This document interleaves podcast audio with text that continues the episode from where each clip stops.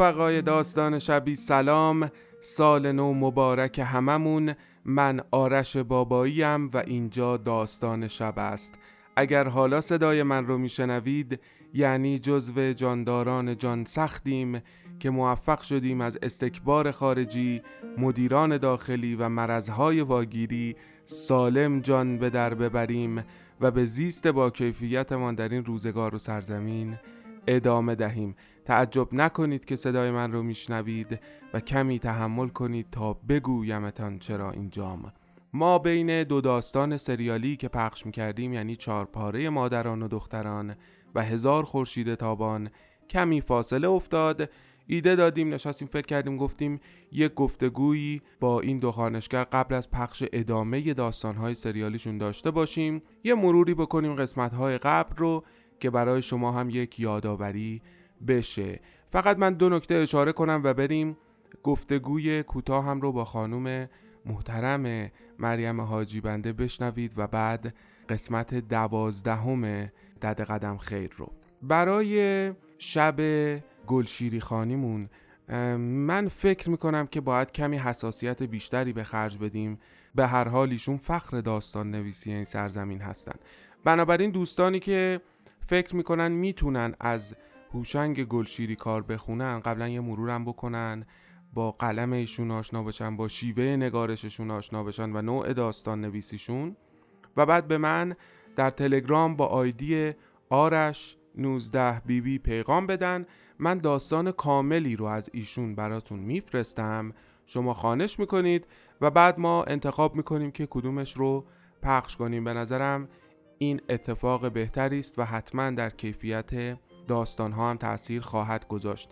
برای داستان های مردمی هم چه به مریم آقاجانی عزیز چه به من با همین آیدی تلگرامی پیغام بدید و داستان هاتون رو با کیفیت در یک جای آروم بنشینید بخونید و اگر توپق زدید یه مکسی بکنید عبارت رو از اول بخونید. داستانهای مردمی هم ادامه خواهیم داد. ضمن اینکه آرام آرام چند داستان دیگر هم در هفته های پیش رو آغاز خواهیم کرد. خلاصه که ما برگشتیم بسیار مفتخریم که دوباره میهمان گوش محترمتان در سال 1401 خواهیم بود. بریم بشنویم مصاحبه کوتاه رو با خانم مریم حاجی بنده و بعد قسمت دوازدهم دد قدم خیر فصل و جلد دوم کتاب چهارپاره مادران و دختران. خوش به حالمون که گوشمون می‌دید.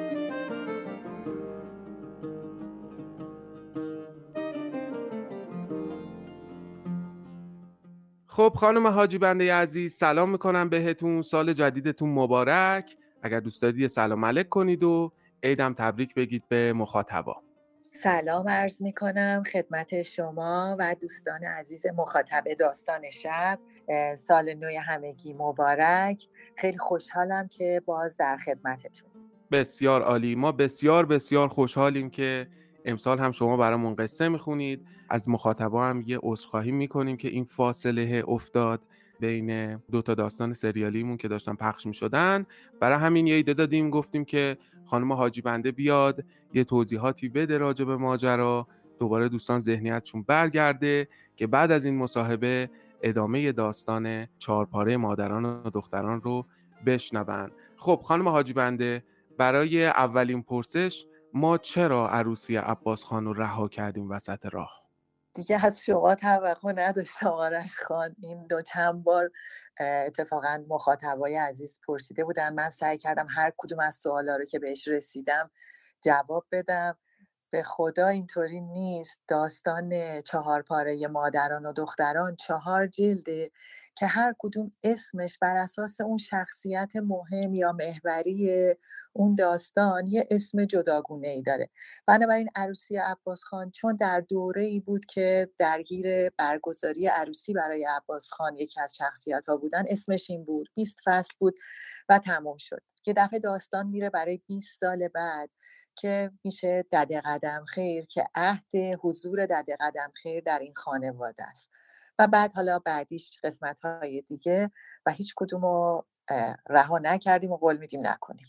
عالی شد. الان دیگه منم شیرفهم شدم که عروسی عباس رو رها نکردیم و ما اصلا اسمش هم رو دیگه چهار پاره مادران و دختران. فصل اول تموم شد و الان فصل دومیم که یازده قسمتش رو پخش کردیم. و قراره بریم سراغ ادامه ماجرا. خب خانم حاجی بنده عزیز از اونجایی که این فاصله افتاده و ممکنه مخاطبا چیزهای یادشون رفته باشه یه توضیحی بدید که چه اتفاقاتی تا حالا افتاده. خلاصه یه داستان رو برامون بگید حتی فصل اول و و اینکه الان کجای ماجراییم. بفرمایید. چشم من یه مرور خیلی سریع می‌کنم روی کل روابط و داستان. ما تو جلد اول که اسمش عروسی عباس خان بود داستان زندگی شخصیتی به اسم منزه و سلطنه رو بررسی کردیم توی داستان که همسرش میرزا محسن خان والی ساوه شده بودن ایشون و توی این رفت و آمد در مسیر مأموریت فوت شده بودن ایشون مشروطه خواه بودن. تو جلسات مشروطه با یک یار صمیمی به اسم علی اکبر خان شرکت می‌کردن. علی اکبر خان همسر منور و دوله بود یه دوست خانوادگی و صمیمی و خیلی حامی خانواده منزه و سلطنه. خانم منزه و سلطنه یه خانومی بود که خیلی خوش اخلاق نبود خیلی علاقه به مال و مکنت و اینها داشت و متاسفانه همسرش آقای میرزا محسن خان خیلی به دنبال مال جمع کردن اونجوری که همسرش می‌خواست نبود. این شد که خانم منزه و سلطنه تصمیم گرفت حالا که همسرش فوت کرده و خیلی چیزی براش باقی نذاشته یه کاری بکنه به واسطه عروس یا دامادش به یه مال و مکنتی برسه. ایشون سه تا فرزند داشتن دخترش شمس و سلطنه پسر بزرگش عباس خان که اسم داستان برای ایشونه و پسر کوچیکش امیر خان. عباس خان شخصیت خیلی عیاش و خوش برخوردی بود ولی زیاد علاقه به درس و کار و اینها نداشت. امیر خان برعکس بسیار باهوش و سایی و درس خون بود شمس سلطنه هم دختری بود که خب به هر حال به دنبال ازدواج بود. توی این داستان اول تو سری اول داستان با یک شخصیتی به اسم نایب عبدالله آشنا شدیم. یه قوم و خیش دور میرزا محسن خان که اینها البته همه ریشه قزوینی داشتن و نایب عبدالله هم از قزوین اومده بود. ایشون یک افسری بود در نیروهای ارتش و چشمش دنبال شمس و سلطنه بود با همدیگه بعدا ازدواج کردن. برای عباس خان خانم منزه و سلطنه بدون اینکه دیده باشه و اطلاعات درستی داشته باشه دختر جاریش سکینه خانوم رو پسند کرده بود که از لحاظ سن و سالی به نظرش میومد مناسبه و چون سکینه خانوم از همسر قبلیش مال و مکنت زیادی داشت که نقشه هایی برای مال ایشون کشیده بود. یه ملا صالح خیر ندیده ای رو فرستاد که بره قزوین و این دختر رو برای پسرش عقد کنه و ورداره بیاره. بقیه داستان هم در در واقع سوروسات عروسی و اینا برای عباس خان بود که بسیار هم مفصل بود. برادر منزه و سلطنه از فرنگ اومد. همسر فرنگیش آنژل خانوم کمک کرد که برای عروسی تمام مراسم رو برگزار بکنن. و این ملا ساله وقتی رفت خونه سکینه خانم و دید که همه مال و منالش رو فروخته همه چیز رو به باد داده و این دخترش هم که کچلی داشت روی سرش و خیلی وضعیت نامناسبی داشت رو دید باز به روی خودش نیاورد دختر رو عقد کرد و برداشت اوورد گذاشت روی دست منزه و سلطنه. یه اشاره کوچیکم به خواهر منزه و سلطنه کنم ملیح و زمان هم دختری داشت به اسم فخری که یا فخر و زمان که ایشون هم با شخصیت یکی از شخصیت های مشروط و یکی از شاهزاده های قاجار بود. ازدواج کرده بود زندگی خوبی داشت اما شاهزاده یک بیماری داشت و اختلاف سنی زیادی با فخری داشت. ایشون رو تشویق می‌کرد که دنبال یک کار و در واقع هنری برای خودش باشه که بعد از ایشون بتونه ادامه پیدا کنه. اینجا عروسی عباس خان تموم شد و ما رفتیم سراغ جلد دوم یا دد قدم. خیر. عالی شد. الان رفقایی که فصل یکم گوش داده بودن و از یادشون شاید کمی رفته بود یه مرور خوبی براشون شد. ضمن اینکه قبل از اینکه بریم سراغ فصل دوم که توضیح بدید من به بچه ها بگم که ما در اینستاگرام داستان شب اگر بگردید یه ویدیو گذاشتیم از خانم محشید امیرشاهی. صفحه دومش یعنی ورق که بزنید این اینفوگرافی یا اینفوگرافی که روابط این قصه هست که من به بچه ها میگم تو کانال تلگرامم بذارن فکر کنم اونجا نیست. که دوستان یه دسترسی هم اونجا داشته باشن باز بتونن روابط هم مرور کنن. و همین دیگه. خیلی ممنونم که این مرور جذاب و در تمیز و سریع انجام دادید.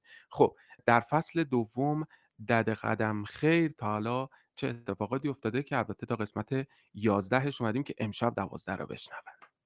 داستان دد قدم خیر در واقع 20 سال بعد از اون عروسی عباس خان اتفاق میفته دد قدم خیر یک کنیز سیاهه که از این کنیزایی که شاههای قاجار در سفرهای خودشون به مکه و اینا میخریدن برای خانواده می آوردن و از کودکی با خانواده بزرگ می شدن یعنی در واقع این دده با اینکه اصلا ایرانی نبوده ریشه تبار ایرانی نداشته ولی اصلا لحجه قزوینی داره چون از کودکی در خانزاد به قول خودشون بوده.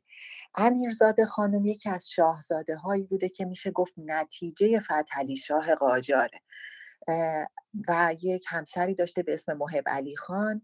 امیرزاده خانم چهار تا دختر داشته و البته یک پسر که مرحوم شده بوده. این دخترها که اسمشون حالا به ترتیب من میگم ماه طلعت دختر بزرگشه. همسر یک آدم روحانی که نمیشه گفت یک سیدی هستش به اسم سید مرتزا معید الاسلام شده. ایشون صاحب منصب و صاحب تولیت اون مسجد قزوین یه بروبیایی برای خودش داره ولی بروبیای در واقع مذهبی. همسر دختر دومش مهربانو همسر یک یکی از پسرای یک خانواده خیلی معروف و باز به قول خودشون جاسنگین قزوینی شده به اسم ابوالحسن خان.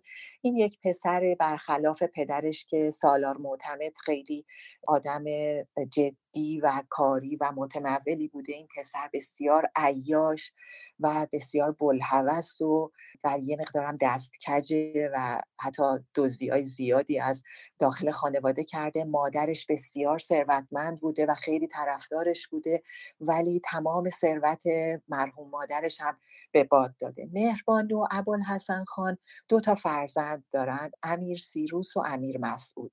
که حالا اینا دوتا الان تو سن تقریبا 18 سال 20 سال هستن تو سربازی و در واقع تو ارتش استخدام شدن. دختر سوم به اسم مهرولیا همسر همون امیرخانی شده که توی جلد اول بود پسر منزه و سلطنه بود و برادر عباس خان. دختر سوم هم به اسم ماهمونی دختر چهارم ببخشید به اسم ماهمونیر همسر هاشم آقا شده که یک تاجرزاده ای هست قزبینی بسیار آدم خوشمشرب. این استخدام یک وزارت خونه هستش و شغل دولتی داره. آدم خیلی شوخ و بانمکیه و تا اینجا امیرخان و مهرولیا صاحب یک فرزند یه دختر داره هستن. یه دختر دیگه هم مهرولیا بارداره که حالا توی همین قسمت اخیر در واقع قراره که به دنیا بیاد. ماه طلعت دختر بزرگ به دلیل بیماری که تو جریانش بودیم در داستان یک بیماری مقاربتی که همسرش داشته و به این هم منتقل شده متاسفانه نتونسته بچه دار بشه و این یک مشکل بزرگی است که دده قدم خیر داره. چون دده قدم خیر حالت مادری برای اینا داره. امیرزاده خانم مادرشون خیلی زود فوت کرده خیلی حامی اینا هست و خیلی هرس می‌خوره از دست این دوتا دامادای اول و دوم. دختر کوچکتر هم بسیار وابسته به دده قدم خیر هست. جوری که الان هاشم آقا همسرش از اول داستان هم این مطرح شده که یک حکم انتقالی از تهران به کرمان گرفته و دده قدم خیر در جریانه. اما نمی‌دونه که این ماه منیر چطور می‌خواد از این دل بکنه بره و داستان این. کنار شخصیت های اصلی همون قصه عباس خان هم هست با زندگیش با شکوه ازم همون همسری که براش آوردن این مو نداشت به خاطر زخم کچلی زیادی که توی سرش بود. بعد این ملوک که خدمتکار اینا بود کلی بهش رسیدگی کرد انقدر روی سر این مرهم گذاشت و ورداشت که بالاخره مو در آورد و اینا ولی یه خانم بسیار پوزی و اینا شده و کسی هم تحویل نمی‌گیره علا رقم اینکه سواد و اینها هم نداره. یه دونه بچه فعلا دارن. شمس و سلطنه دختر منظم و سلطنه هم که تو داستان قبل داشتیم همسر همون عبدالله خان شده. عبدالله خان الان در در واقع دوره شروع دوره رضاخانه و این یکی از این افسرای در واقع هست که توی ارتش برای رضاخان خدمت می‌کنه. دو تا پسر دارن یکی ملک ایرج و ملک پرویز و یک پسر هم خود در واقع الان اسمش شده رفی نظام در واقع. همون عبدالله خان داشت از اون همسر اولش که اصلا نیاورده بود با خودش به تهران و پیش هم فامیلای قزوینیش بود ولی بعدا آورده و توی خانواده خودش با که اینا بزرگ شدن. به اسم ملک هوشنگ. در کنار اینها داستان کنیزان و خدمتکاران هست که در کنار دد قدم خیر در منزل اون دختر بزرگشون دادا صادق و ننه رقیه دارن کار می‌کنن. دو تا دختر دارن اینا به اسم هاجر و صفیه که اینا دخترای بامزه و خیلی باشور و تحصیل کرده و خوبی شدن. داستان اینها رو هم داریم و یک نور سبا هست که در واقع کنیز منزل اینها بوده. با سعید سلطان ازدواج کرده. سلطان و این لقبی بوده که بهش دادن به خاطر اینکه خیلی خوشتیب بوده خیلی وقار داشته و اینا ولی اسمش سعید بوده و یه دختر دارن نور سبا و سعید سلطان به اسم سرور. بسیار عالی. الان تا اینجاهای ماجرا اومدیم درسته؟ من فکر کنم که ماه منیر قسمت یازدهم خیلی تمرکز روی ماه منیر بود. درسته؟ بله دقیقا قسمت یازدهم داستان روزی بود که دد قدم خیر اومد توی خونه ماه منیر که ببینه باز آیا بهش چیزی میگن راجع به این که می‌خوان برن در واقع برای کرمان اونجا زندگی کنن یا نه.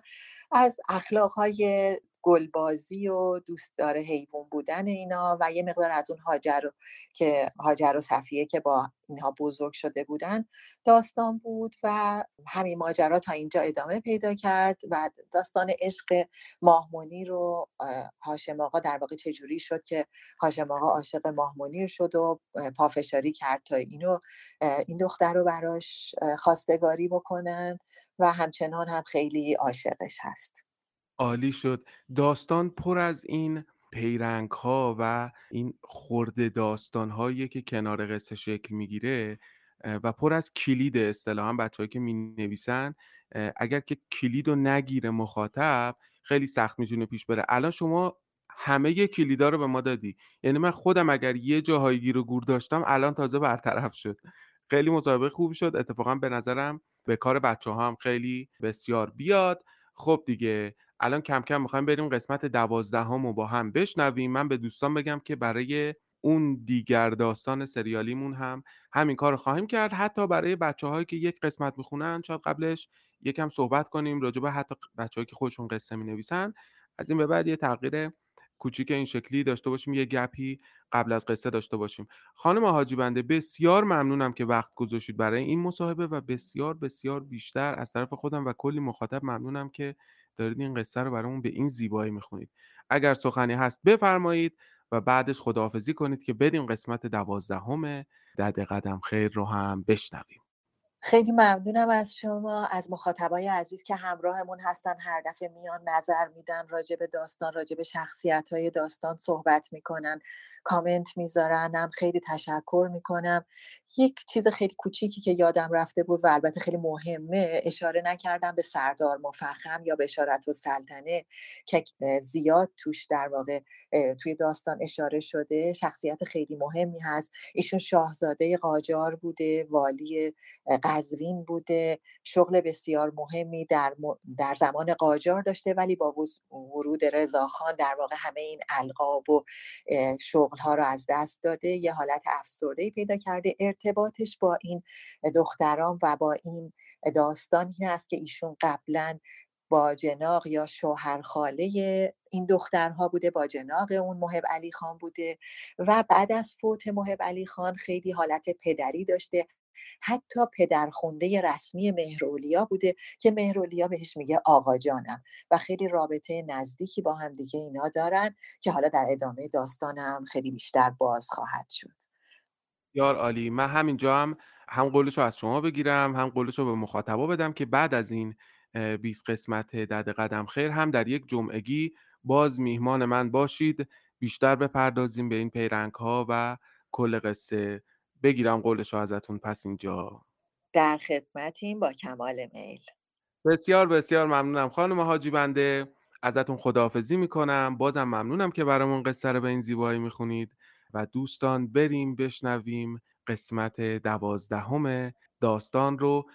خانم حاجی بنده هم اشاره کردن حتما در کست باکس یا این اینستاگرام ما یا حتی تلگرام ما برامون کامنت بذارید پیغام بدید. سوالی اگر دارید بپرسید خود خانم حاجی بنده من دیدم در کست باکس جواب میده. خانم حاجی بنده خدا حافظتون بریم بشنویم قسمت دوازدهم خدا حافظ خسته نباشین.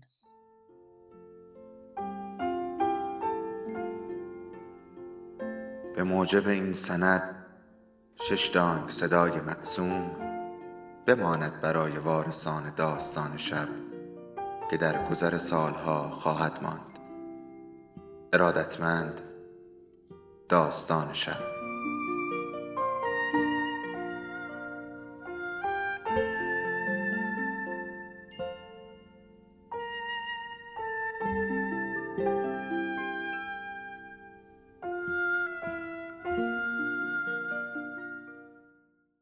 یکی بود یکی نبود.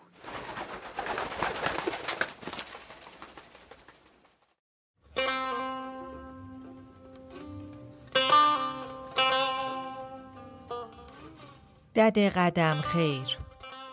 جلد دوم از چهار پاره مادران و دختران نوشته محشید امیرشاهی. فصل دوازدهم.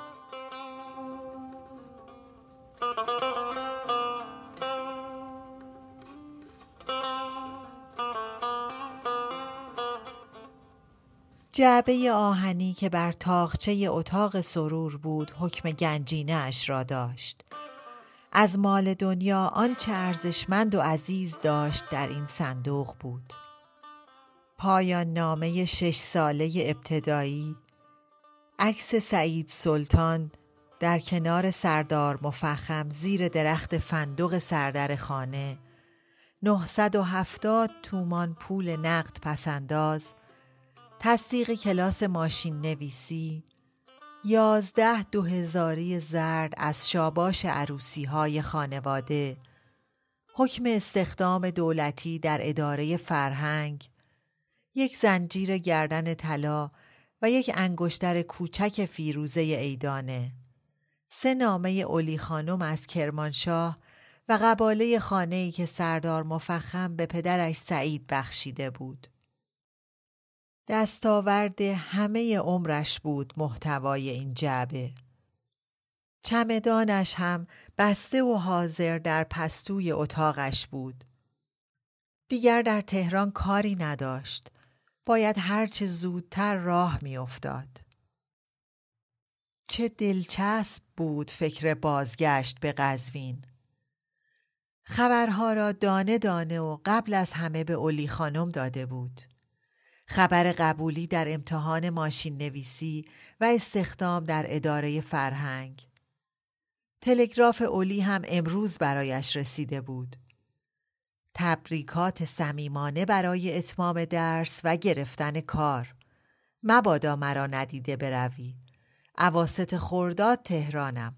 قربانت اولخان. سرور به دیدن امضا لبش به لبخند شکفت. در کودکی مهرولیا را که همه اولی میخواندند اولخان صدا می کرد. هاجر و صفیه هم به زبان او چنین می کردند. اولخان یادآور تمام بازی ها و شیطنت های گذشته بود. سواری گرفتن از سعید، دست برد زدن به صندوق خانه قدم خیر، قای موشک و گرگم به هوا رقص و آواز با صفیه و هاجر تقاضاهای ممکن و ناممکن از اشرف و سلطنه و سردار مفخم. یادش به خیر.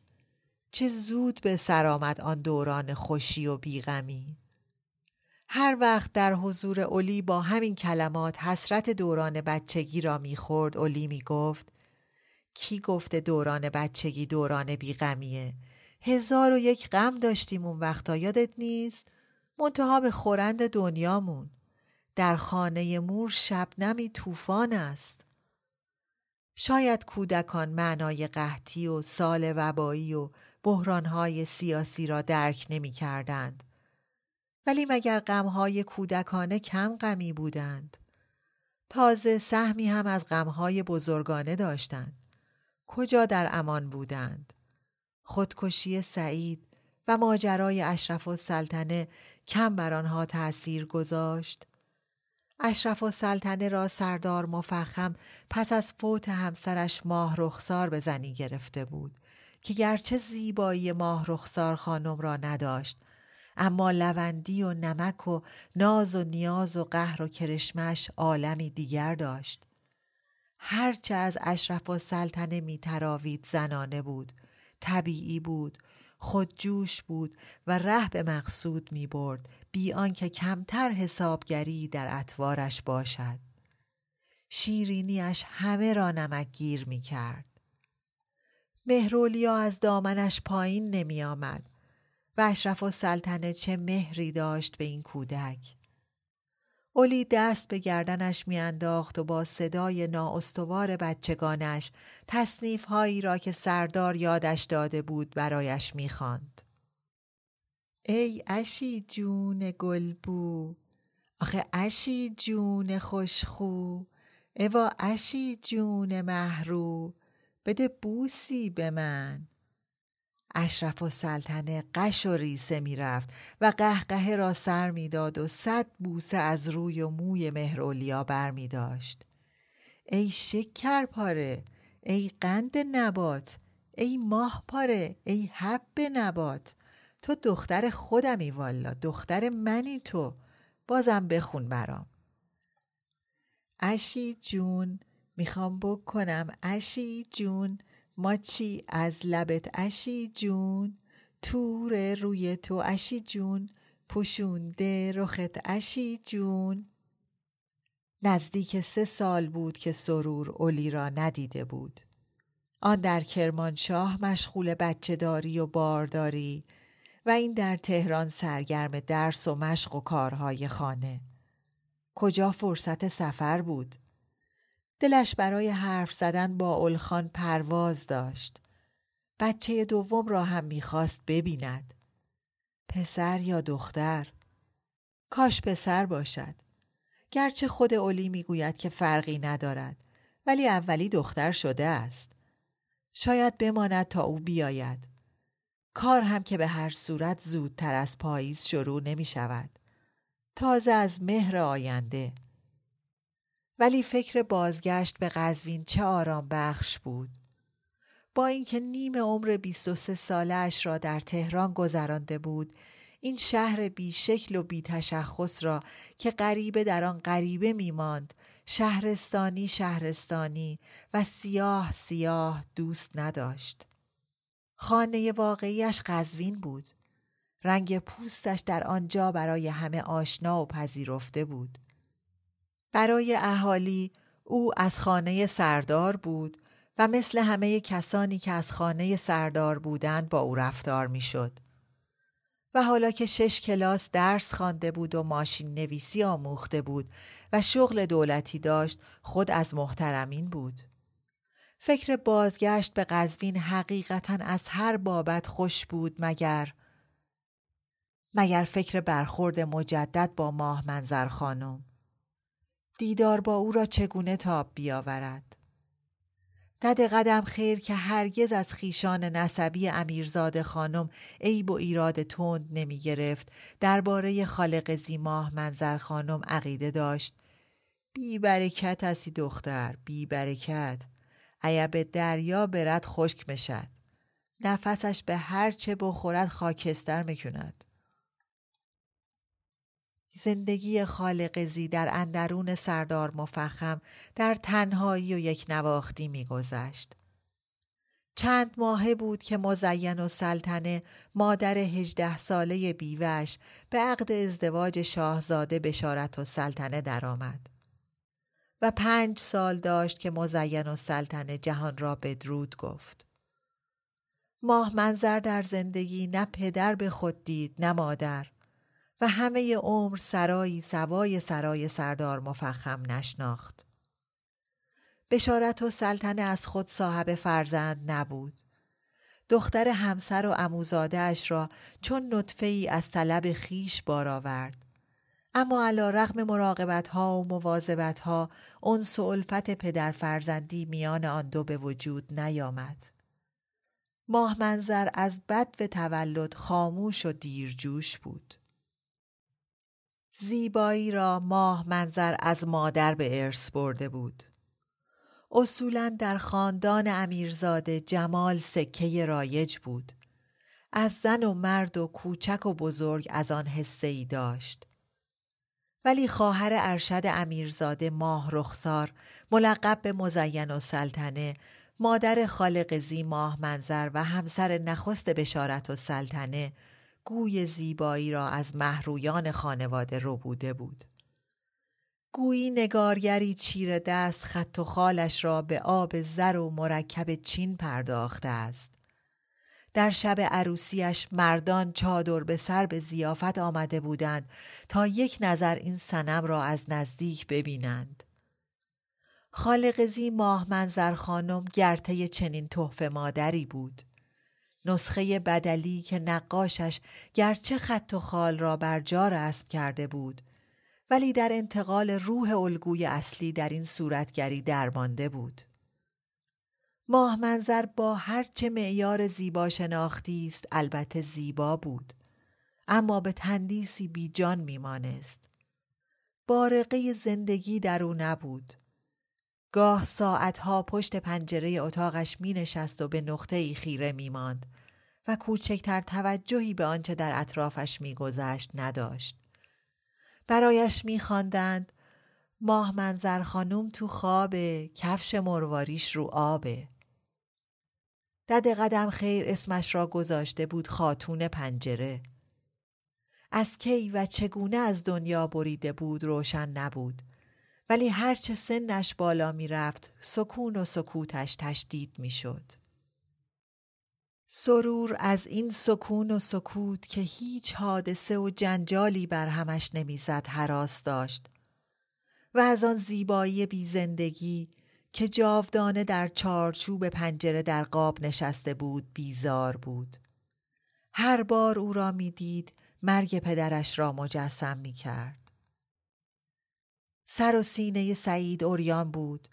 لنگی که به کمر داشت رطوبت چمن را به خود مکیده بود.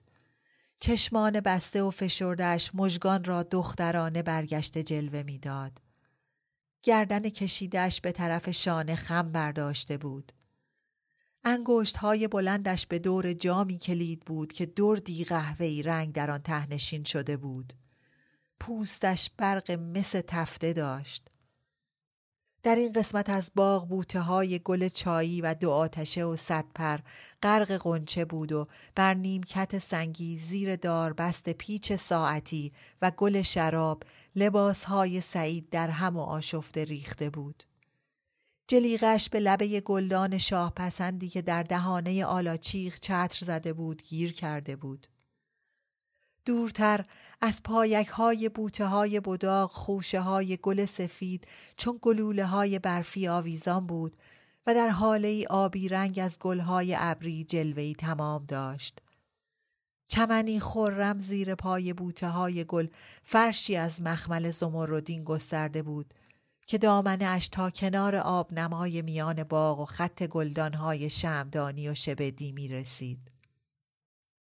سرور اول کسی بود که نعش سعید سلطان را دید و به گمان اینکه مست کرده و میان باغچه به خواب رفته است به طرفش رفت.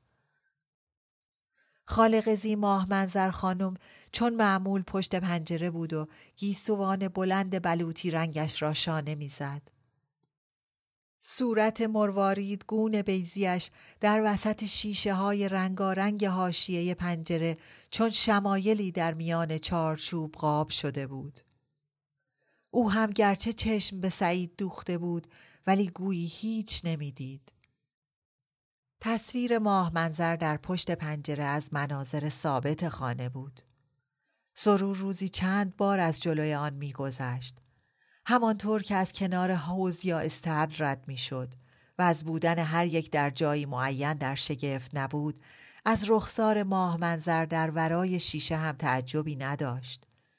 قیبت های کوتاه خالقزی هم کنجکاوی بر نمی انگیخت.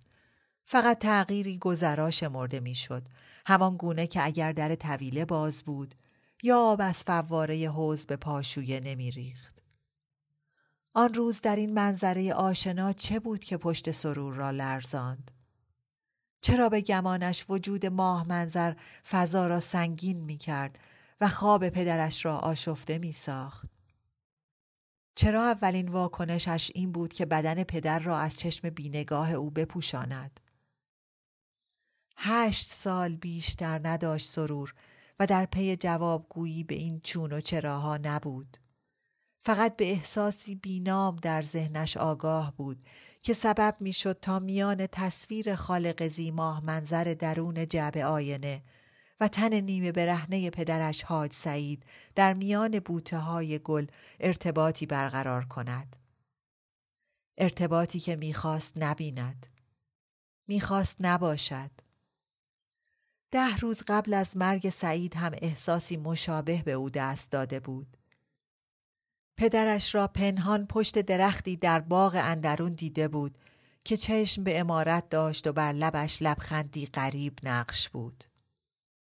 بابا بابا بابا سعید آن روز به ندای سوم گویی از خواب پریده باشد صدای بیتاب دخترش را شنید.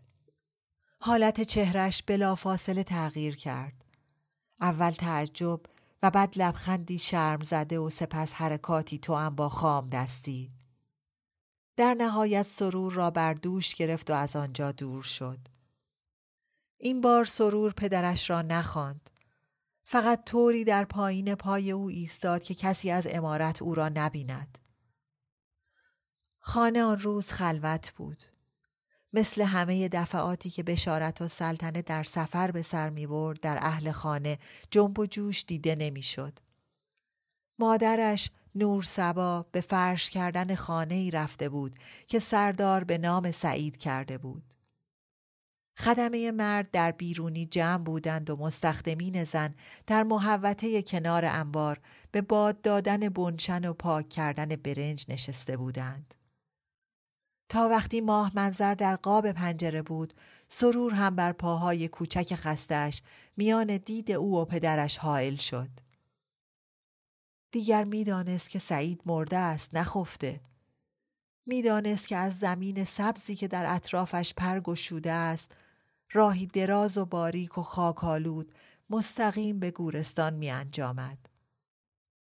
پس از دور شدن ماه منظر سرور خودش را بر روی جسد پدر انداخت و شیون را آغاز کرد. اگر ماجرای اشرف و سلطنه پیش نمی آمد، اگر نواب والا به آن سفر نمی رفت، اگر ماه تلعت خانم از آقا فراغت داشت، اگر آقا به هنگام می جنبید، اگر اولخان آن روز به سرای بشارت و سلطنه می آمد، اگر خالق زی ماه منظر خانم در خانه سردار نبود. آخ اگر نبود سعید هنوز زنده بود. از آن روز پرماتم حرف های قدم خیر هم چون تصویر خالق زی در خاطرش حک بود. حرف چون شلاله از دهان دده می ریخت گویی به جای نور سبا که زبان بسته بود و سینه چاک زده بود او زبان گرفته است.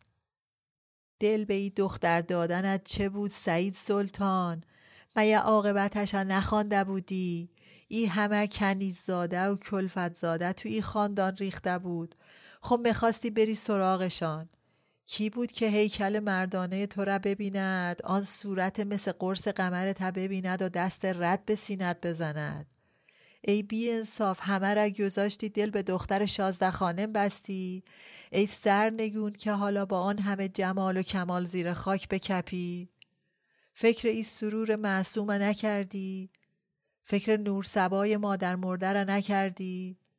بدبختمان کردی والا سعید داغدارمان کردی سعید. با همه بد کردی ای حاج سعید. برا خاطر خاتون پنجرت دل همه را شکستی. پدر همه را سوزاندی ای سعید. ای حاج سعید. ای سعید سلطان. سرور را در آن شب سیاه مهرولیا که دو سال از او بزرگتر بود نزد خود برد و با او در یک بستر خوابید و تا سحر حق حق یکی با فریادهای خفه دیگری هماهنگ بود. سرور در بازگشت به قزوین البته در خانه خودش منزل می کرد. ولی در هر سفر سردار چاره جز دیدار دوباره با ماه منظر خانم و مرور خاطرات روز مرگ پدرش را نداشت. پیش از آن که به سر سفره شام برود تلگراف اولی را هم به محتویات صندوق آهنیش افزود حتما میمان تا اولخان از سفر برگردد حتما پانزده سال از خودکشی سعید میگذشت خالق زیماه منظر خانم حالا سی سال داشت و هنوز تنها در اندرونی سردار بر پشت پنجره اتاقش روزگار میگذراند. هنوز خیاط سرخانه برایش لباس می دوخت.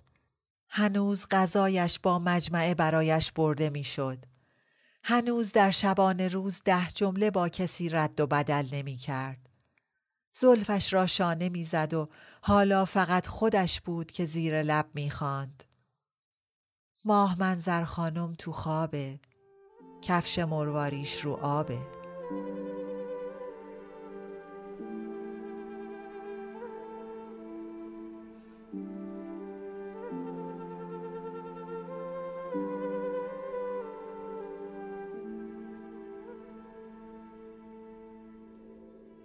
داستان شب بهانه است. برای با هم بودن دور هم نشستن شنیده شدن.